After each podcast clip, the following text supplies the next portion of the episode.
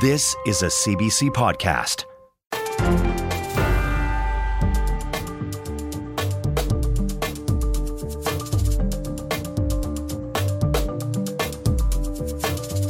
Hi there, I'm David Cochrane, and this is the Power and Politics podcast for Tuesday, October 31st. On the pod today, Palestinians search through rubble for survivors after an Israeli airstrike hits a Gaza refugee camp. We speak to Israel Defense Force spokesperson Jonathan Conricus about that blast. Plus, we hear from the chair of the UN Human Rights Council Commission on Israel and Palestine, and get the latest from our reporter on the ground. The CBC's Ellen Mauro joins me now from Jerusalem. So, Ellen, what else do we know about this strike at the refugee camp? Well, David, we've seen really grim uh, images, footage coming out of the Jabalia refugee camp uh, throughout this afternoon and into uh, the evening. The aftermath of an Israeli uh, airstrike at uh, the camp. Uh, Israel called it a wide scale strike, and you can see the aftermath large craters in the ground, crowds going through the rubble, desperately trying to pull out bodies from the rubble at a nearby hospital. Dozens more bodies wrapped in white white sheets lined up outside. Uh, inside that hospital, many more people there, desperate for treatment. A doctor there uh, was interviewed, and he said that the strike shook the entire area of the camp and that the injured are everywhere. Now, the Israel Defense Forces spoke about the strike uh, tonight, as I said, uh, calling it a wide scale strike. They say that it uh, killed a Hamas commander named Ibrahim Biari, uh, who was one of the people responsible for planning the October 7th Hamas attacks uh, here in Israel. Israel also saying it took out other Hamas uh, infrastructure.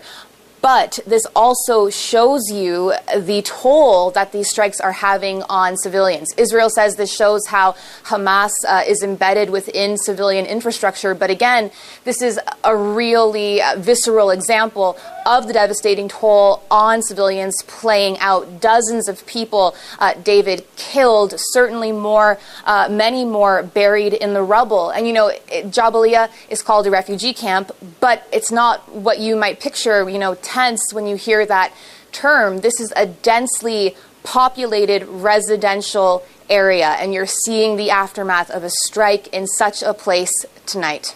Uh, often, when events happen like that, it renews and escalates calls for a ceasefire. That's what's happening today. Ellen, what can you tell us about that? Yeah, those calls grow every day, David, and certainly, as you said, they will grow again uh, in the aftermath of this strike and those civilian casualties there. Uh, we did hear from Antonio Guterres, the head of the United Nations, tonight, who uh, posted online. We can show you that. Uh, he referred to the uh, escalation. He says, with too many Israeli and Palestinian lives already lost, this escalation, referring to the expanding Israeli ground offensive, uh, only increases the immense suffering of civilians. We've also heard from a spokesperson for UNICEF saying that Gaza is turning into a graveyard uh, for thousands uh, of children. UNICEF has also said there is no such thing as a safe place uh, in the Gaza Strip. So, again, those calls for a ceasefire growing louder, calls for more aid uh, to get into Gaza growing louder. The Palestinian Red Crescent Society said some 59 aid trucks crossed the Rafah border crossing from Egypt into Gaza today.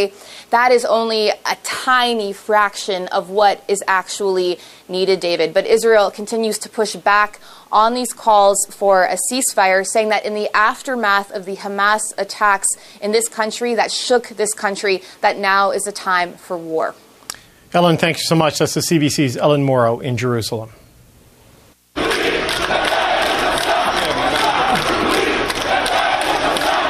Protests have erupted on the streets of the West Bank tonight. This after that Israeli airstrike hit a, nor- a refugee camp in northern Gaza.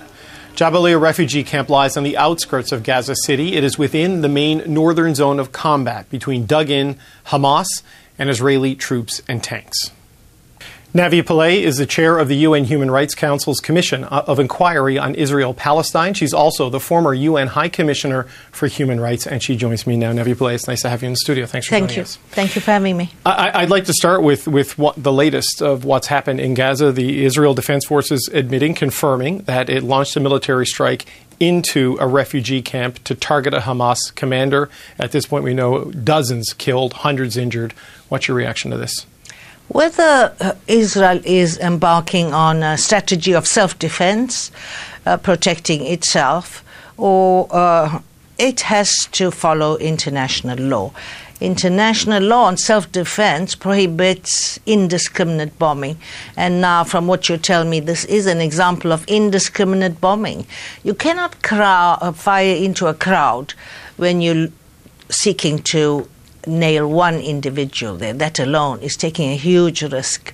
Civilian lives must be protected. That's an obligation that all member states signed up to. Is there a justification? Israel says there was a senior Hamas leader in there who played a significant role in, in masterminding what happened on October 7th, and that Hamas is using civilians as human shields. Does that in any way justify, in your view, their decision to strike this camp? It does not. Once again, let me cite international law. Um, it has to be necessity. So, was it really ne- necessary? Maybe it was from their point of view. They identified uh, a, a person they were after but they have to check whether firing into the crowd and harming civilians is a risk. So that's a risk that's disproportionate and excessive. So they would be violating the laws uh, of, uh, of war. How, how, do you get targets like this if you're any military embedded in a civilian population who pose an ongoing risk, in your view, to your security without violating international law? What, what is the legal way to do that? David, uh, there's a military way, I bet. I don't mm-hmm. know.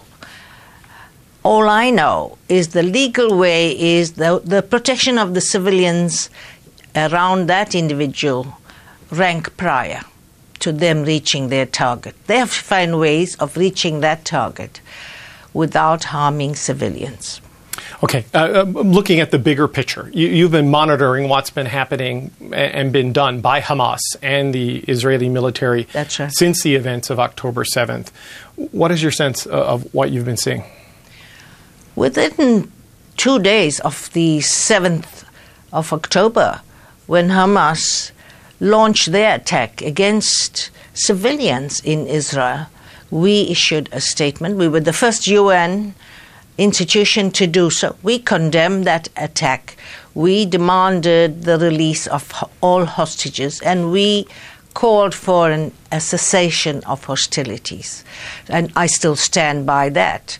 Um, as High Commissioner for Human Rights, I've been into those areas across the borders, Sderot in uh, Israel and, and Gaza City. Uh, and what I found is Neither side had any sympathy for the children or the civilians on the other side. They felt their own pain, not the pain of others. So we, we need a return to conscious. You have to have a conscience here about and a humanitarian concern. The law protects civilians. The international law allows you to undertake war, to go after those who have harmed you, but sets certain rules. And look, those rules are good. Why? They aim to protect civilians, women, and children, mm. non combatants. There hasn't seemingly been uh, a tremendous concern for non combatants since it started. I mean, Hamas set out to slaughter as many civilians as, as they could. Um, it is difficult to get a, a clear sense of, of, the amount of casualties and deaths uh, coming from inside Gaza, but the aid groups we talk to tell us that the killing of, of children in particular is happening on an industrial scale almost. I, I mean, how do you. What is your sense of exactly well, how this is being propagated? Firstly, I get a sense because I was there as the High Commissioner for Human Rights and saw how the little children, particularly, are terrified of these rockets falling on them. These are children in Sderot and they're all in bunkers and so on. That's no life for children. And as this horrific attack happens, civilians and children killed in very large numbers. Uh, are, are from the Israeli population. Yes, I think it's horrific. It must be condemned. We immediately started investigations in the sense that we collected all the evidence that is available on social media. Much of it has disappeared since. I don't know who right. took it off, but we have them. We will work closely with the prosecutor of the International Criminal Court, but at least we're going to protect this evidence until it comes of use. So that tracks the killings and indiscriminate firing and deaths that harmed people in Israel. When you say you're going to work with the prosecutor for the International Criminal Court, are you talking about against Hamas, against Israel, both? I mean, what, what are you looking at here in terms of the evidence you're building and the crimes you would like to see prosecuted? Perpetrators here? across the border, all perpetrators, whether they are Hamas or the Israeli security forces. That's our mandate. You know, this commission of inquiry directs us to look at find the root causes of the this protracted conflict, find who's responsible, and and investigate for the purposes of justice and accountability. That's what we were doing, and then we were taken aback by the attack. We continued now more strictly to gather the evidence because it's designed to be used in a courtroom at some point. It has to be very careful, accurate, and so on. We would, of course, like to, and we asked the Israeli authorities whether we could come in. We would really like to speak to the victims, Israeli victims. They should not be neglected. They have a right to tell the United Nations what has happened to them. When, you look at what happened on October 7th by Hamas, that seems pretty clear cut, right? I, I mean, I, I, I've seen the video that the Israeli government has prepared, and it's a pretty clear series of atrocities against civilians by a designated terrorist organization. Things get murkier in the public conversation when it comes to the actions of Israel in response. They say they are exercising their right of self defense. Countries like Canada say they support Israel's right to exercise its right to self defense in accordance with international law. But a lot of people say what has happened in Gaza with the siege, the denial of certain uh, goods, and the shelling constitutes collective punishment. What's your sense of, of what it represents? All right. So, firstly, international law absolutely prohibits collective punishment because all these uh, criteria have to be observed um, proportionality and necessity, just all those cautions actually then excludes collective punishment. We condemn that. So it's not just a murky incident, what is happening now. Um, self defense appears to have become retaliation and revenge. There is a long tradition there that for every Israeli life they have to kill so many others. Right now, we should be absolutely shocked that seven to eight thousand have been killed by Israeli security forces, mainly by aerial bombing. The buildings, they are under those buildings even as we speak. So that is where a, a right of defense unchecked, can get totally out of control. There are rules even for war, and this is utterly forbidden. Um, you know, I don't want to keep saying both sides, but all perpetrators will be examined by us to find responsibility. With the first attack, Hamas took responsibility for that attack, therefore, we named them. Mm-hmm. Here, we need further investigation to identify the individuals responsible you know, as people, we, have talked to a lot of people about this on the show and what happens after this conflict and where does it go next and what does it mean for a two state solution and a peace process. And I feel like I've been hearing about the peace process my whole life. You see, you've been there, and, and people can only feel their own pain and can't see the suffering on the other side. Is this solvable? How optimistic are you that it can be solved? You know, the, I, I don't want to compare situations, but growing up under apartheid South Africa, hmm. I thought there will never be a solution in my lifetime. So, what inspires me is yes, we got over a 300 year uh, system of oppression, racial oppression. We had good leaders with good direction. So, that's what we need here. We need good leaders who do not just repeat the cliches of right of self defense, two state solution. The United Nations you know, hangs on to that phrase of two state solutions. As we look on the ground, we see that so much of territory has been taken away from the Palestinians by Israel. We've, we've documented that as part of the dispossession, the settlements being introduced. The geography has totally changed. They have to get back immediately to the drawing boards to review that two state solution. I was also, after I'd retired, I spent a week at the university because it's uh, in Al Quds in Palestine because it's important to be on the ground and to see what the students thinking on the matter. So great distress, desperation, and anger from those students. You know, they mm-hmm. have no faith even in the United Nations, let alone other governments or their own governments. Uh, we have to come up with a solution for them. So they don't seem to have any faith in a two state solution, just by way of example of the thinking on the ground. They, some of them are calling for one state for Israel and Palestine. Is that possible? It's fraught with difficulties because so much of hatred has come in. Right. Um, so why am I hopeful? Because that's where we were that's where we were. We were so divided racially with so little land. Africans, a majority population, were not allowed into the cities and towns. They didn't own any land. And with, it was an intractable situation. With, and those who were oppressing us had huge support from rich Western countries who, in fact, owned the assets in right. South Africa. So, in that scenario, it seemed impossible Eh, but change is possible, and, and how? With the collective action of the international community, all of us. Navi Pillay, Chair of the UN Human Rights Council's Commission of Inquiry on Israel Palestine. Thank you so much for your time today. Thank you. Thank you for your questions, David. Okay, so as we've been discussing, Israel confirmed this afternoon it hit a refugee camp with an airstrike. Israel's Defense Force says the strike killed a senior Hamas commander. The director of the nearby Indonesian hospital says at least 50 people were killed and 150 wounded. Lieutenant Colonel Jonathan Conricus is a spokesperson for the Israel Defense Forces. He joins us once again from Tel Aviv. Lieutenant Colonel, welcome back to the show. Thank you for having me. I'd like to start with that strike uh, on the refugee camp, if I could. Do you know, does the IDF know how many civilians were killed and hurt in this strike? Let's uh, rephrase that a bit. What we did was strike and kill an important enemy combatant leader. Uh, we can confirm that he is dead.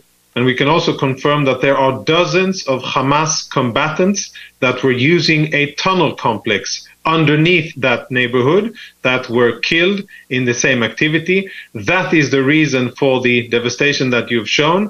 Uh, that was the objective. And uh, I'm happy to say that that objective has been confirmed. You're citing numbers again from the Palestinians. They say 50 killed. I know of dozens enemy combatants that were killed. And as time goes by, we'll be able to confirm and name. But uh, Ibrahim Biari, a Jabalia battalion commander who was a very important part in executing the attack on Israel on October 7th. He has blood on his hands going back to 2004. And as he was struck, he was actively commanding military operations against the IDF from that location. That is the reason that we struck that location. That was the military aim, and I'm happy to say that the aim was achieved. No, I, I understand uh, Mr. Biari and, and, the role he has allegedly played, or you believe he played in October 7th. I'm not giving him the benefit of the doubt. Uh, but the, the, the, number I listed of dead is, is not from the health ministry, which is controlled by Hamas. Their number is much higher.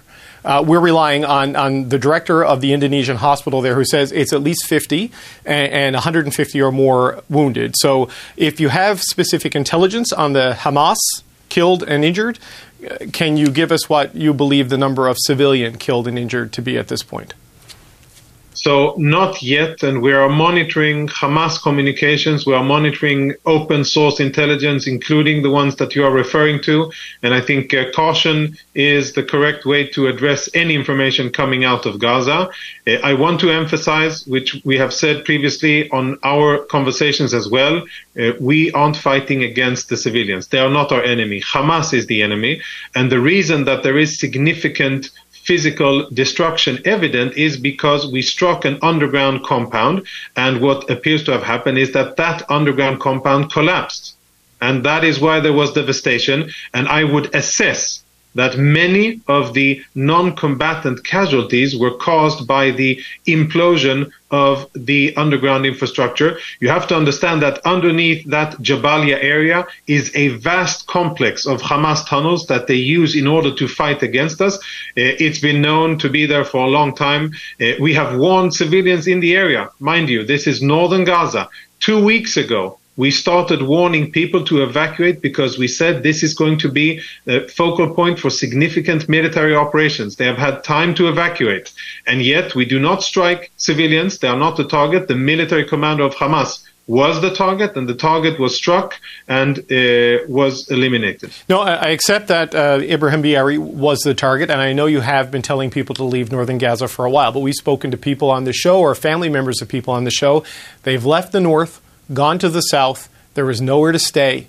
There was nowhere to live, so they went back to their homes in the north. And, and, while I know it has been substantiated, Hamas does operate out of this particular camp, there are still a lot of civilians there, regardless of whether they've been told to leave or not. So, how do you make that calculation, Lieutenant Colonel, that this is a legitimate military target, even if civilians are still there? Because for a lot of people in the outside world, this is a difficult thing to wrap their head around. Yes, and I can understand that. And, I, will tell you what we're doing. We are doing exactly the same things that US, Canadian, um, Australian, and British troops apply when they apply proportionality and distinction in combat against uh, unconventional fighting against terrorists that are using civilians as human shields. What we are doing is not different from when Allied forces overtook or liberated Mosul from Daesh, ISIS. Uh, in that battle, civilians were unfortunately killed because they were in the wrong place and the terrorists used them as human shields. We do exactly the same, maybe not exactly because I think that at the end of the day, we warn ahead of our attacks. We take a lot of precautions to minimize the uh, effect on civilians. We try to get them out of the way, but at the end of the day, we have to fight Hamas. Hamas started this war. They attacked our civilians. We are attacking Hamas back, and we will finish this war with completing it with lots and lots of strikes against commanders, the infrastructure, and everything that supports the Hamas war fighting machine. Proportionality is a word you use. How do we what is the ratio? I, I, know you say you killed Mr. Biari, Ibrahim Biari, and I know you say dozens of, of Hamas fighters. We don't yet know how many civilians, and, and it is difficult, as you say, uh, to, to get clear information. But what's the ratio? When is the civilian death toll too high to take the shot at a Hamas target? So, I mean, of course, it would be great to have a cookie cutter formula nobody has. Not we, not the US. Nobody has a formula. And each and every event has to be calculated. What is the anticipated military gain and what can we achieve that supports the war effort? And what is the calculated price or the casualties. And then you measure that and you try to take a, a, decision based on it. And I'll give you other examples. There have been dozens of military targets infrastructure targets where we knew that Hamas had important facilities inside civilian buildings. We didn't strike those buildings uh, and, and uh, kill Hamas operatives that were in it and civilians. We called ahead and we informed Palestinian civilians that the, the building that they're in is going to be struck because Hamas is using it, and we give you one hour to evacuate, take your belongings, and go uh, to a safer location. We did that dozens of times. Why? Because when it's a target that isn't a live target and it's only about infrastructure, then we take the great precaution to minimize collateral damage. In this case, these were live important combatants that were fighting against us in that very location, using the civilians as their human shields, uh, intentionally embedding themselves underneath the civilian population with their tunnel complex, they leave us no other choice but to strike them. There's no other way of eliminating an enemy which is embedded deeply underground than striking the tunnels. And that is what we did. And we did it after two weeks of telling people to evacuate. I think that is very proportionate. I think it is very fair. And I am hard stretched to find any other military that is fighting to defend its own civilians and applying this measure of uh, restraint and proportionality when fighting against a ruthless and brutal enemy. So, so where does a facility like the Al Shifa Hospital fit into this, uh, Lieutenant Colonel? Because I saw the assessment put out by your intelligence services and tweeted by Prime Minister Netanyahu. Uh, it was either Thursday or Friday of last week, documenting your assessment that there is a Hamas complex underneath that hospital. I know they have been linked to this in the past. And it looked to a lot of people as a justification for the possibility of action against a hospital. How is, is that what that intelligence release was? And how do you assess a facility like Al Shifa, which where the doctors in there tell us it's overflowing with people who can't move? The sad reality in Gaza is that Hamas has no boundaries and nothing is sacred for them. They use hospitals, they fire rockets at us in between UN schools and mosques. They use civilians as human shields and they have actively stopped and limited the evacuation of Palestinians from the northern area to the south just in order to keep them in the north and have them as human shields. This is what we see as abundantly clear.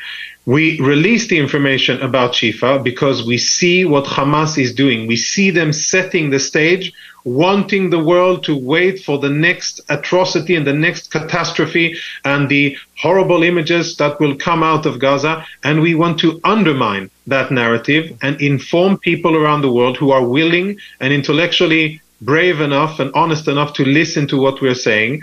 We don't want to strike any protected sites. We don't want civilians involved. We have tried to evacuate them. We don't want people to be hurt in schools or hospitals or mosques. We want to kill enemy combatants and dismantle their military infrastructure.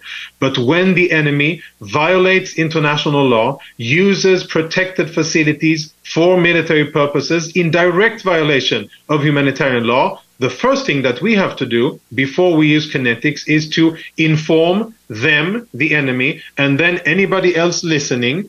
You, your previous guest was uh, one of the most biased people uh, against Israel who has led many uh, so-called investigations against Israel, very focused on what we are doing, extremely little, if any, focused on the atrocities perpetrated against us.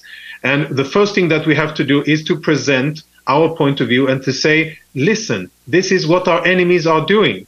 We do not know what will happen in the future, but this is what the enemy is doing. They are violating the sanctity of protected sites and it shouldn't be tolerated. And we are not going to target the area, but if we are left with no option, if it means defending ourselves, defending our communities in the future and denying Hamas the ability to fight, we will have to take measures. And it is the responsibility of Hamas to evacuate. And I think that the international community should be united in calling on Hamas not to violate uh, the sanctity of human life and not to use civilians as their human shields and definitely not run their operations under a hospital. No, and I can appreciate the, the, the, moral and operational challenge that, that that creates. But there are people in there on ventilators, babies in incubators, and they can't move. Like, no matter how many times you, you tell them to go, they, they just can't. So, how should we interpret what your government put out on Friday about Shifa Hospital? Is that a justification that, that there could come a point where it is a legitimate target? Is that how we should view it? I, I don't want to put words in your mouth. So, so just if you can explain how we should interpret it in your view. Yeah, you do you remember when we issued the uh, uh, warnings and the request to evacuate? Yeah, that was mo- that was almost two weeks ago, and I can tell you from watching Israeli uh, citizens evacuated, including elderly people that have been evacuated from Ashkelon in southern Israel, and including people elderly and disabled that have been evacuated from Kiryat Shmona in northern Israel. We have more than 250,000 evacuated internally displaced Israelis as we're speaking. That isn't covered so much in the media because there are no dramatic sites of explosions, but they've been evacuated, including elderly and including clinics and a hospital in Kiryat Shmona. Why does that happen? Because that is our priority. And when we need to evacuate people, we do so. It should be the priority of international organizations, of UNRWA, of the World Health Organization, and of Hamas, who governs the Gaza Strip, to evacuate people if they really care about their safety. And in two weeks, I think you can move a, a person who has just undergone heart surgery, and you can move people in uh, incubators. Yes, it's uh, inconvenient. Yes, it is dangerous. It is a war zone. But if you want to, and if your real priority, real priority is to save life, then you can do it definitely in two weeks, and you can travel uh, seven or ten kilometers, five miles in two weeks. I think that is definitely achievable. Okay, so just as a final point, I mean, uh, uh, it seems pretty clear that's probably not Hamas's top priority. I, I think that's obvious at, at, this point. But the aid agencies say they're incapable of doing it. Um, you know, uh, you mentioned the UNRWA; they've lost 55, 59 people, I think, at last count. Um, so if they don't move, if they can't move, and say they can't move, it, it's still a legitimate target if Hamas is, is operating out of there, um, given the warnings that they've received. In your view? What I can say categorically is that uh, in this war, which was forced upon us after the atrocities of October 7th and after Hamas attack on us, we will conduct ourselves according to the law of armed conflict. We will use force only where necessary, where it serves a clear military point. Uh, and we will distinguish between combatants and non-combatants. Of course, it is never an intended task of us to strike any sensitive facility and definitely not a hospital. But the problem is how Hamas is operating, how they are violating that sanctity, and I think that the responsibility eventually lies with Hamas. Lieutenant Colonel Jonathan Conricus, spokesperson for the Israel Defense Forces. Thank you for your time today. Thank you very much.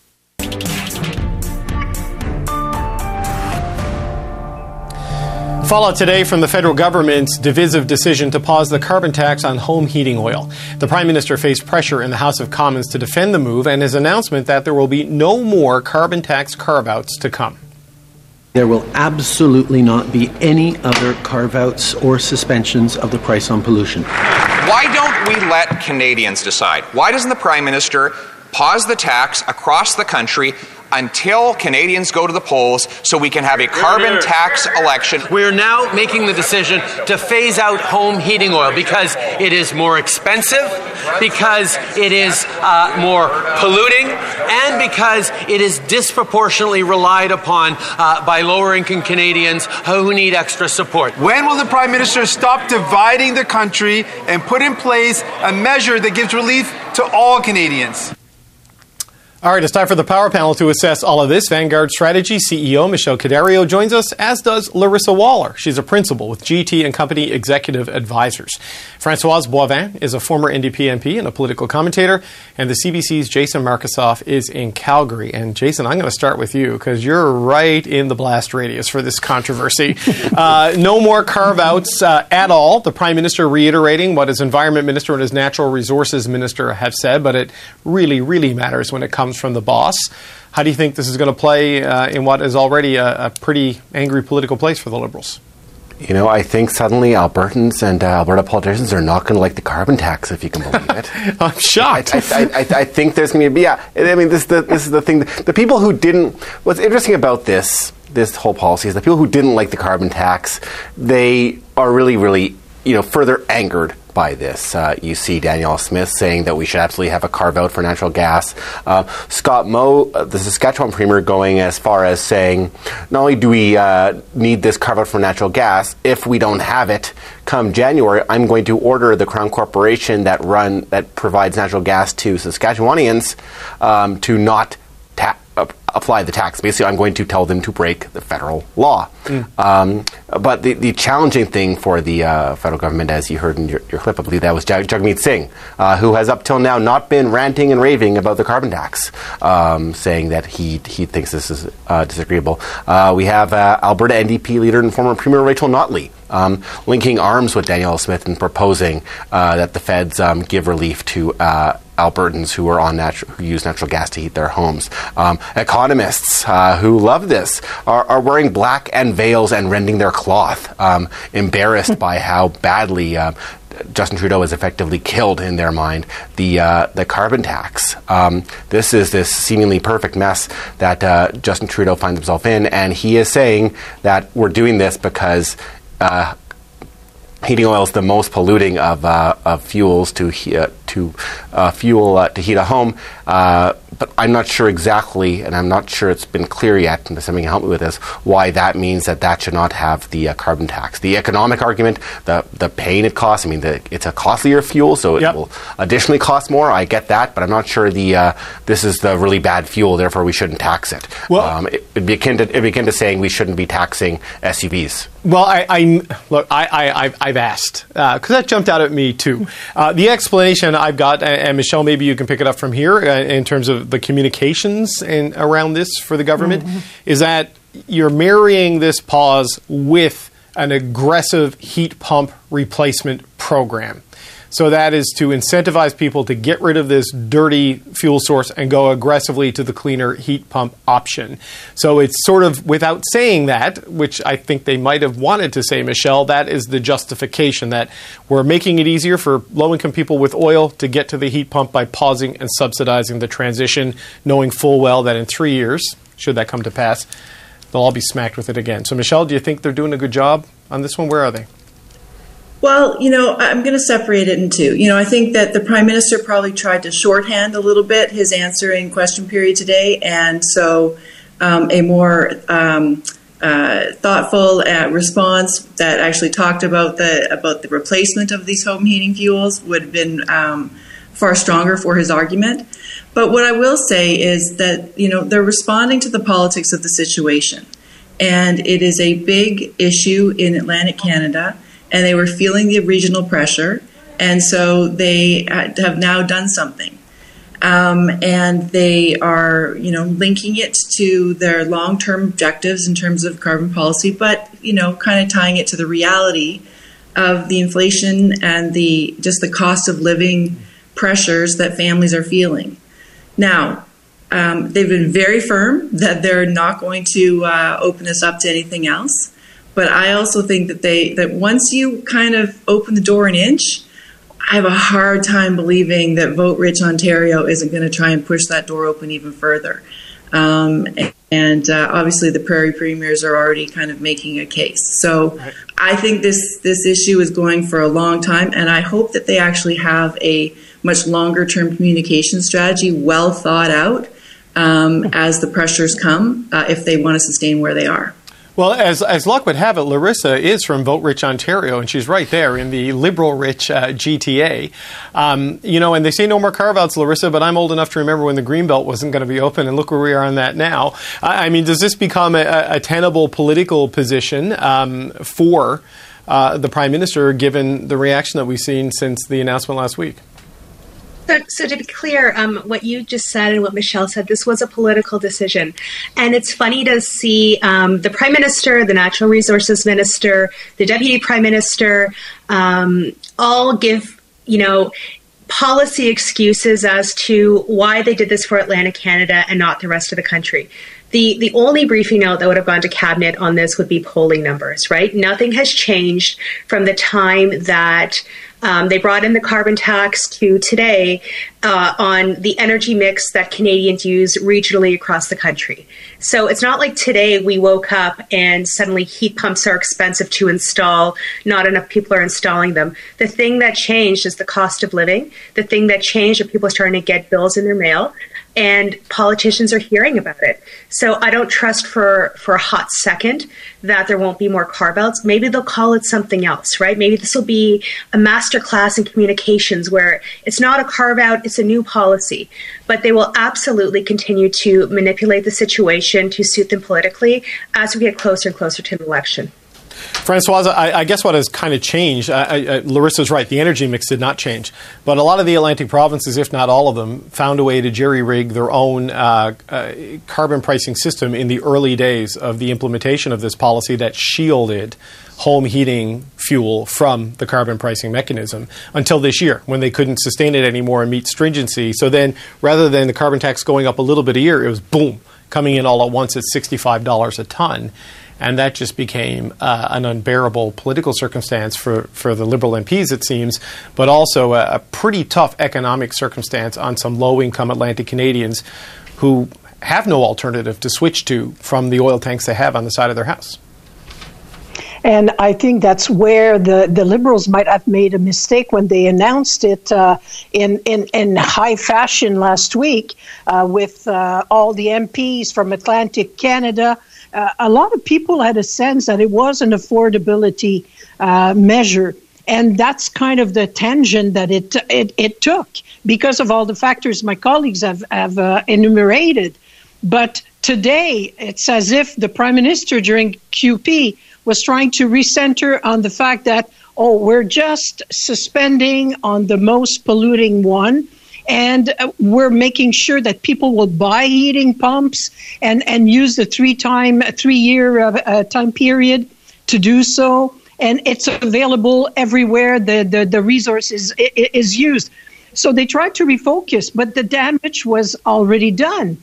And when today the prime minister says we will not do it for any other things, a lot of people are doubt, doubting because never nobody would have expected. Uh, me the first one never thought that they would even suspend be it for, for a few months even the winter month for one year or, or, or whatever.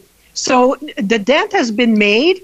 Uh, I, I foresee some problems a bit with the with the caucus though because on French TV this weekend, uh, Minister of Environment Steven Guilbeault, who was uh, not there during the announcement in Atlantic Canada, was asked point blank, blank by Daniel Thibeault from uh, Les Coulisses du Pouvoir, um, are you behind the measure as Environment Canada, uh, uh, Environment Minister? And he said, yes, I understand the logic behind it. Will there be any other ones? And he said, not while I'm Minister of Environment. So either they change their mind and we lose a Minister of Environment, and that would not look good. They're kind of cornered in in this situation. And the uh, I don't know if you saw during QP, but uh, Poilievre looking at uh, uh, Justin Trudeau and going, "Bring it on, buddy! Come on, we're ready for for an election." You know what the the big team will be uh, all through. Yeah. And look, Jason, I, I, know this is technically a national policy. Uh, I, people have been yelling at me for not making that point, saying it's an all Atlantic carve out. But no province outside of Atlantic Canada has more than like 2%, maybe 4% of Quebec of people that burn oil. I mean, this is, yes, it's national, but it's all about that Atlantic issue. But on, on that issue around Minister Guilbeault, and we've asked him to come on the show, he hasn't been available uh, since then, but we did note what he said uh, to uh, my colleague Daniel Thibeault. What sort of a political position, Jason, does this put him in? Because the Atlantic premiers have been targeting him for criticism uh, in terms of his zeal to leave the policy untouched on clean fuel standard and on, on, on carbon pricing and pushed back quite successfully. And once this was announced, Premier Furey kind of took a shot at him, saying, This isn't a Steven Guilbeault thing. This is Freeland. This is the Prime Minister giving credit to them. Where does this leave him as minister? Well, he's going to probably see car- carving knives, despite the talk about no carve, carve outs. He's going to see carving knives around everywhere.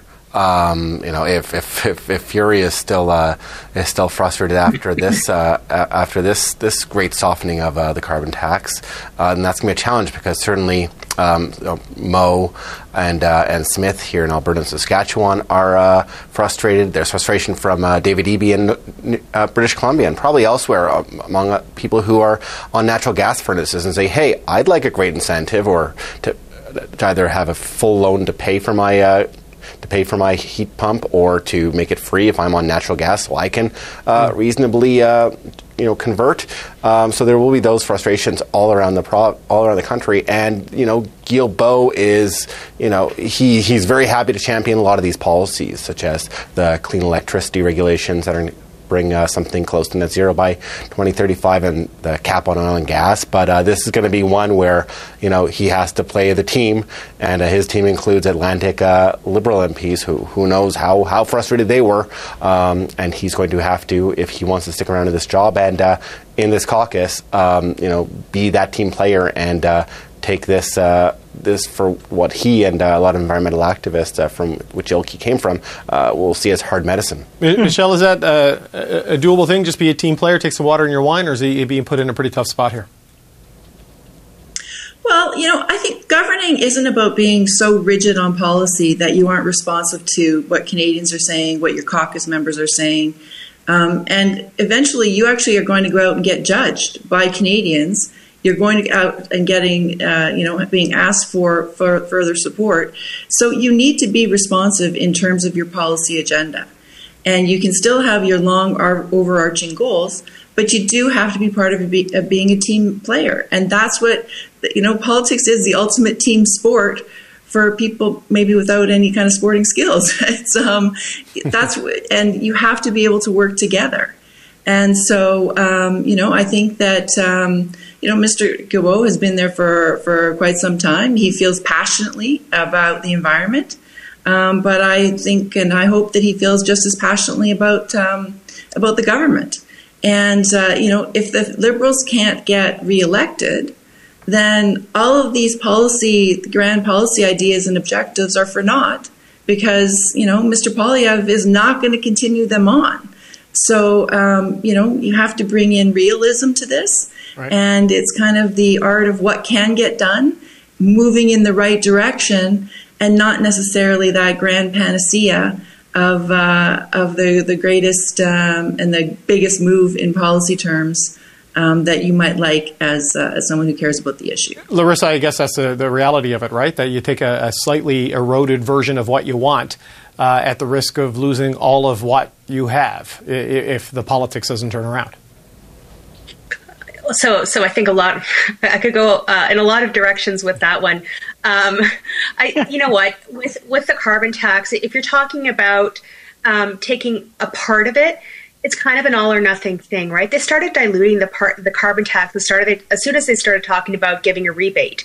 So when when they brought in the tax on on cigarettes to reduce smoking, if they had come up with a tax on cigarettes and said, "But we're going to send you a check so that you don't feel any economic impact uh, on the tax," nobody would have stopped smoking. The whole point of the carbon tax is to make behavior unaffordable so that you change your behavior. The problem with the carbon tax in Canada one, it's a cold country. We heat our homes in the winter. There's vast spaces. We drive a lot. Groceries have to be transported, you know, far. Um, the carbon tax is one tool in the cli- in the fight against climate change. It's not the only tool. And I think this government has treated the carbon tax like the sacred cow of climate change and the minute you question that, the minute you ask about anything else, you're suddenly a climate change denier.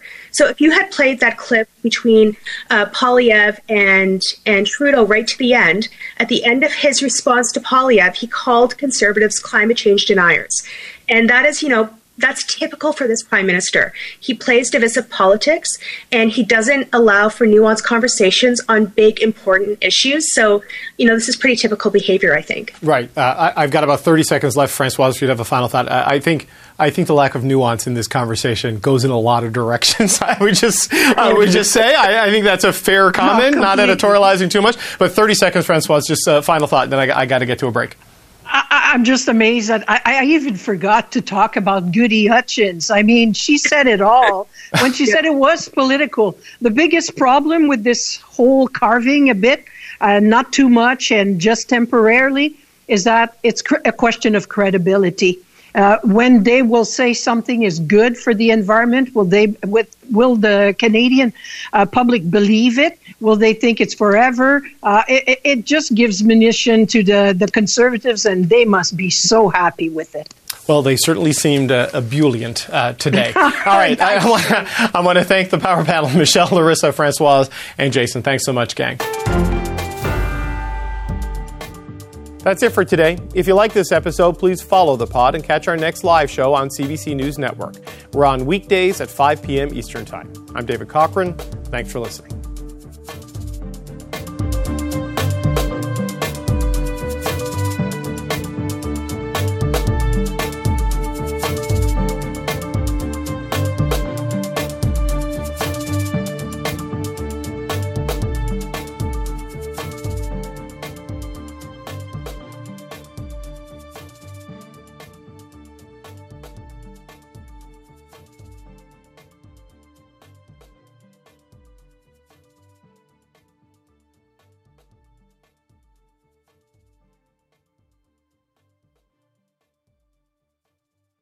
For more CBC podcasts, go to cbc.ca slash podcasts.